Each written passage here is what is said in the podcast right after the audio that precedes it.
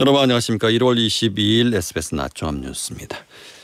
국내힘 한동훈 비상대책위원장이 대통령실의 사퇴 요구와 관련해 자신의 임기는 총선 이후까지 이어지는 것으로 안다며 비대위원장직 수행 의지를 재확인했습니다. 윤석열 대통령이 오늘 오전으로 예정됐던 민생 토론회에 참석하지 않았습니다.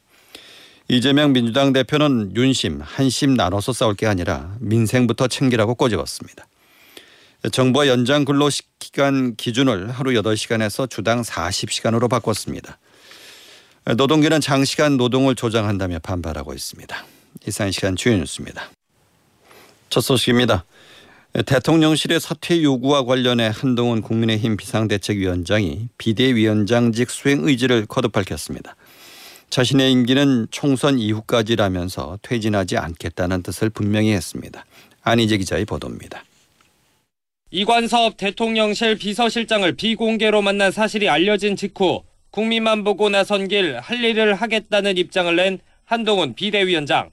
출근길 취재진과 만나 직접 대통령실의 사퇴 요구를 거절했다면서 퇴진 의사가 없음을 분명히 했습니다. 제 모든 것을 아낌없이 쏟아붓겠다는 각오로 이 자리를 받아들였고 저는 선민후사하겠습니다. 우리 당의 변화된 모습을 국민들께 잘 설명드려서 갈등 씨앗으로 지목된 김건희 여사 명품 가방 수수 의혹과 관련해 국민의 눈높이가 우선이란 기존 입장을 고수하면서도 대통령실의 과도한 당무 개입 지적엔 평가하지 않겠다며 말을 아꼈습니다. 뭐 여러 가지 시각이 있겠습니다만 당은 당의 일을 하는 것이고 정은 정의 일을 하는 것이 국민을 위한 정치를 하는 길입니다. 4월 총선까지 완주하느냐는 질문엔 임기는 총선 이후까지 이어지는 걸로 안다고 답했는데 총선 이후 인생은 생각하지 않는다던 기존 발언과 차이가 있습니다. 주말 사이 당 지도부의 김건희 여사 리스크 대응 방식을 두고 파열음을 내던 여당 의원들 사이에서도 예의주시하는 기류가 읽힙니다. 한 초선 의원은 사퇴 요구를 거절당한 쪽에서 어떤 식이든 행동이 있지 않겠느냐고 말했습니다. 총선을 80일 앞두고 대혼란에 빠진 여권이 출구 전략을 찾을 수 있을지 주목됩니다. SBS 안시입니다. 네, 오늘 오전 윤석열 대통령의 불참한 가운데 민생 토론회가 열렸습니다. 토론회에서는 휴대전화 단말기 보조금 제한 폐지와 도서 정가제 등이 논의됐습니다. 최재영 기자입니다. 다섯 번째 국민과 함께하는 민생 토론회는 윤석열 대통령 대신 방기선 국무조정실장 주재로 열렸습니다. 대통령실은 대통령이 아침부터 감기 기운이 있어 대중이 모이는 공개 행사에서 말씀하기가 적절치 않은 것 같아 가지 않기로 했다고 설명했습니다. 대통령의 불참 결정은 한동훈 비대위원장의 거취를 둘러싸고 대통령과 한 위원장 사이 충돌과 관련이 있다는 해석도 나오고 있습니다. 오늘 토론회에서는 생활 규제 개혁 방안이 논의됐습니다. 먼저 이동통신사의 지원금 공시 의무와 유통점이 제공하는 추가 지원금 상한을 폐지하기로 했습니다. 현재 유통점의 추가 지원금은 이동통신사가 공시한 지원금의 15%를 넘을 수 없습니다. 정부는 이 규제가 폐지되면 이동통신사와 유통점의 경쟁으로 지원금이 늘어나 소비자들은 좀 더 저렴한 가격의 단말기를 구입할 수 있을 것으로 기대했습니다. 또 웹툰, 웹소설과 같은 웹 콘텐츠에 대해선 도서 정가제를 폐지하고 영세 서점은 도서 할인율을 유연화하기로 했습니다. 대형마트의 의무 휴업일이 지금은 공휴일인데 이 문구를 삭제해 평일로 전환할 수 있도록 했습니다. 오늘 토론회에서는 단말기 유통업자와 소비자, 웹 콘텐츠 작가와 독자, 대형마트 주변 지역 주민들이 참가해 규제로 겪은 불편을 공유했습니다.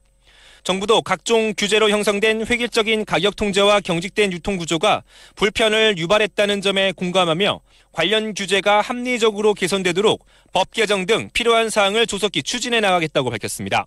SBS 최정입니다. 이재명 민주당 대표는 대통령실과 여당 상황을 두고 윤심, 한심 나눠서 싸울 게 아니라 민생부터 챙기라고 꼬집었습니다. 이낙연 전 대표도 권력 내부가 비정상적으로 무너지고 있다고 강하게 비판했습니다. 장민성 기자의 보도입니다. 이재명 민주당 대표는 정부 여당에 미안한 말이지만 정말 한심하다며 이렇게 말했습니다.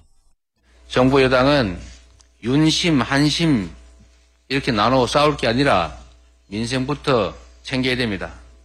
총선용 인기 영합 정책만 내놓지 말고 기초연금 40만 원 달성, 가상자산 법제화, 디지털 성범죄 대책 같은 민생 공약부터 이행하자며 여야 공통 공약 실천을 위한 논의 테이블을 구성하자고 제안했습니다. 민주당 최고위원 회의에선 김건희 여사를 고리로 윤석열 대통령에 대한 공세도 이어졌습니다. 윤석열 대통령은 부인의 범죄 의혹을 덮는 데 급급한 처지로 국민에게 법을 지키라고 할 정당성을 상실하고 있습니다. 대통령실 당무 개입 의혹을 부각하며 정치적 중립 의무 위반 등 법적 문제도 따져보겠다고 강조했습니다. 제3지대 야권의 한 축인 새로운 미래 창당 준비위 첫 회의에 참석한 이낙연 전 대표는 권력 내부가 무너지고 있다며 비정상적으로 기괴하고 불안한 모습이라고 비난했습니다. 대통령 부인이 명품 가방을 받았다는 걸 사과하라는 게 그렇게 상식에 어긋나는 일일까요? 그 사과를 주장하는 것이 그토록 용납할 수 없는 불충이라도 된다는 말입니까? 이런 가운데 민주당과 정의당, 기본소득당, 진보당 등 야4당은 강성희 의원 강제 퇴장 논란과 관련해 내일 국회 운영위를 열어 진상규명을 위한 현안 질의를 진행하기로 합의했습니다. SBS 장민성입니다.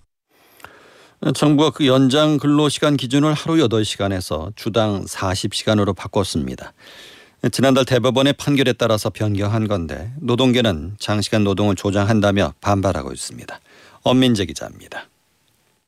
정부가 오늘 연장근로 한도 위반 기준에 대한 행정 해석을 바꿨습니다. 연장근로 여부를 하루 8시간이 아닌 주당 40시간을 기준으로 판단하겠다는 겁니다. 현행 근로기준법상 법정 근로시간은 하루 8시간, 일주일에 40시간입니다.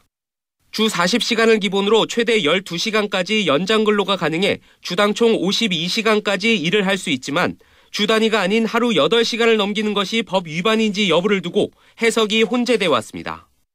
예를 들어 하루 13시간씩 일주일에 나흘을 일할 경우 하루 기준으로 보면 연장 근로 시간을 넘겼지만 일주 단위로 52시간을 넘지 않았기 때문에 법 위반으로 보지 않게 되기 때문입니다. 이런 상황에서 대법원이 지난달 7일 연장 근로 시간 한도 위반 여부를 일주일을 기준으로 판단해야 한다고 판결했고 고용노동부가 해당 판결에 따라 연장 근로에 대한 행정 해석도 일주 근로 시간을 기준으로 바꾼 겁니다. 정부는 다만 연장 근로 수당은 지금처럼 하루 8시간을 기준으로 해서 8시간이 넘으면 통상 임금의 50% 이상 가산하도록 했습니다.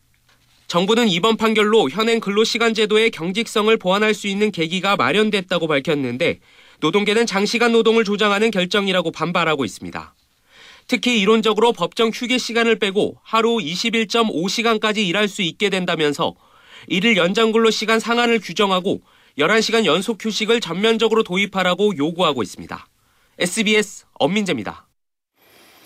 문재인 정부 당시 통계 조작 의혹을 수사하고 있는 검찰이 김수현 전 청와대 정책실장을 피의자 신분으로 소환해 조사하고 있습니다.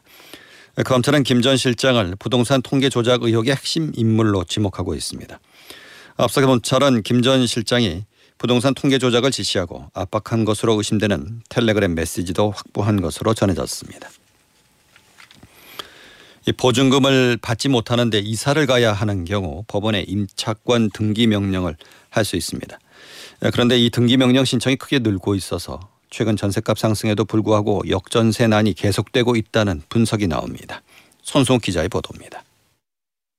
지난해 역전세, 전세 사기 등의 여파로 전세금을 돌려받지 못한 임차인들이 법원에 신청하는 임차권 등기 명령 건수가 지난 2022년에 4배가량으로 급증했습니다.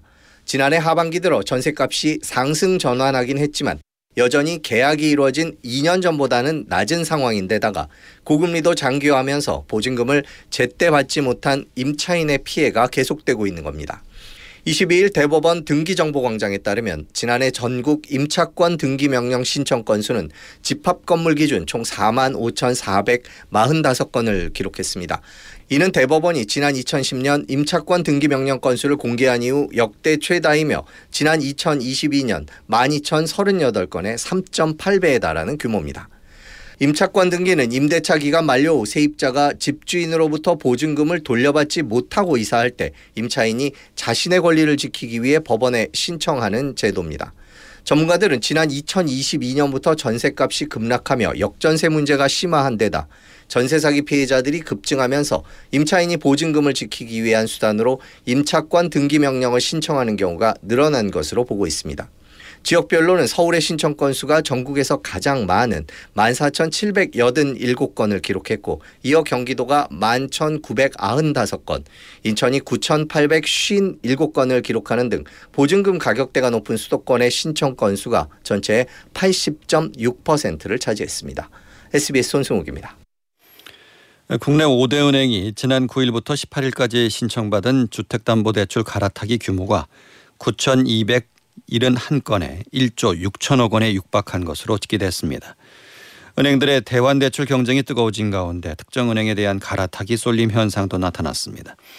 가장 많은 주담대 갈아타기를 유치한 은행과 가장 적게 유치한 은행 사이의 격차는 15배 달했습니다. 5대 은행의 주담대 잔액은 지난해 말 529조 8,922억 원에서 지난 18일 531조 9,926억 원으로 2조 1,004억 원이 증가했습니다. 1월 1일부터 20일까지의 수출액이 333억 3,100만 달러로 지난해 같은 기간보다 1% 감소했습니다. 조업 일수를 고려한 일평균 수출액은 2.2%가 늘었습니다. 월간 수출액은 작년 10월부터 지난달까지 석 달째 증가세를 이어가고 있습니다. 중국에 대한 수출이 0.1% 늘었습니다. 무역 수지는 26억 1,100만 달러 적자를 기록했습니다. 미 공화당 대선 후보 경선 주자인 디샌티스 플로리다 주지사가 후보를 전격 사퇴했습니다. 다가오는 뉴햄프셔 경선은 트럼프 대 헤일리 1대1 구도로 치러지게 됐습니다.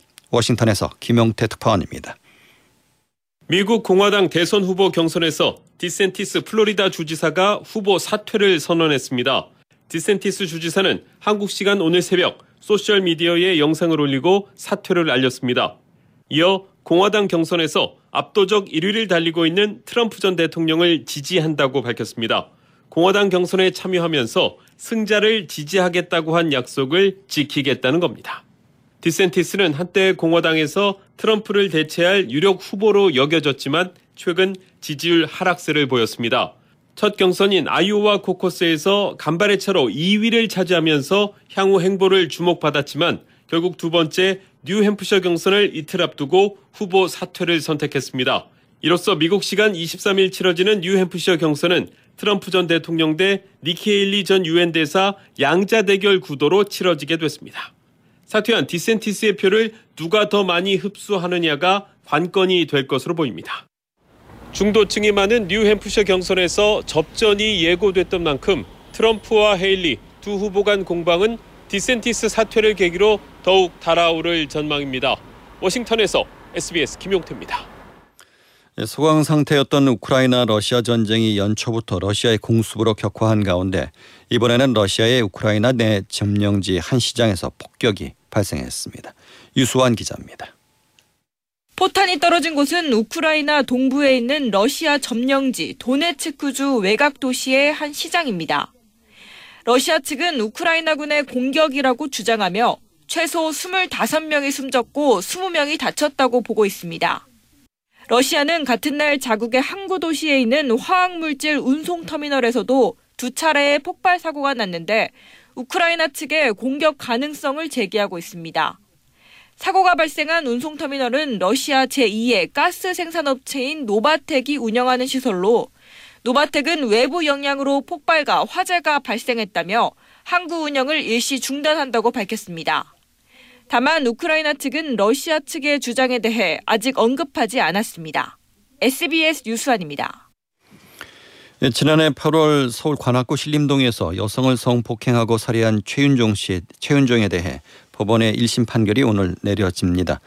앞서 열린 결심 공판에서 검찰은 피해자 유족에게 돌이킬 수 없는 피해를 줬다며 최윤종에게 사형을 구형했습니다.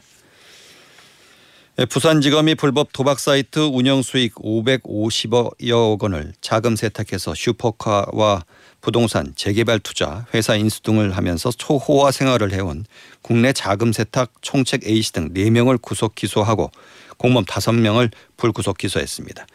예, 필리핀으로 도피한 도박 사이트 운영 총책 B씨를 인터폴 적색 수배하고 추적하고 있습니다. 예, 배터리 성능을 조작하거나 중국산 짝퉁 부품을 이용한 중고 스마트폰 만여 대를 유통해 35억 원 상당을 챙긴 일당이 경찰에 검거됐습니다. 예, 부산경찰청은 특정 경제 범죄, 가중 처벌 등에 관한 법률 위반 혐의로 28건을 8명을 입건하고 이 가운데 3명을 구속했습니다. 이어서 자세한 날씨를 양태빈 기상캐스터가 전해드립니다. 강추위가 기승을 부리고 있습니다. 현재 전국 곳곳에 한파특보가 확대된 가운데 중북부와 충북 북부, 경북 북부는 한파 경보가 발효 중입니다. 이번 추위는 내일 절정을 이루겠습니다. 오늘 낮 최고 기온 서울이 영하 6도로 아침과 큰 차이 없겠고요. 내일 아침에는 영하 14도까지 곤두박질하겠습니다. 이후에도 이번 주는 영하의 추위가 조금 더 이어지니까요. 옷차림 따뜻하게 갖추시는 게 좋겠습니다. 한편 추위 속 서쪽 곳곳에는 눈도 내리고 있습니다. 충청과 호남, 강원에는 대설주의보도 발효 중인데요. 앞으로 서울에는 약한 눈이 날리는 정도에 그치겠지만 제주 산지에는 내일까지 무려 60cm 이상, 호남 서해안에도 최대 20cm 이상의 폭설이 쏟아지겠습니다. 여기에 바람도 강하게 불겠습니다. 현재 대부분 해안 지방에는 강풍 주의보가 발효 중입니다. 시설물 피해 없도록 유의하시기 바랍니다. 이번 추위는 주 후반쯤부터나 차츰 누그러지겠습니다. 날씨였습니다.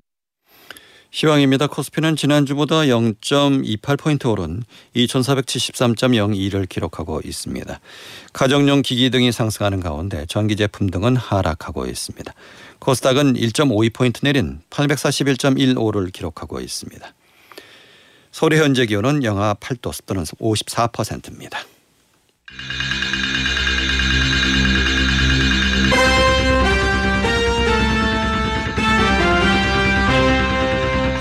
SBS 낮종합 뉴스 진행의 박광범이었습니다.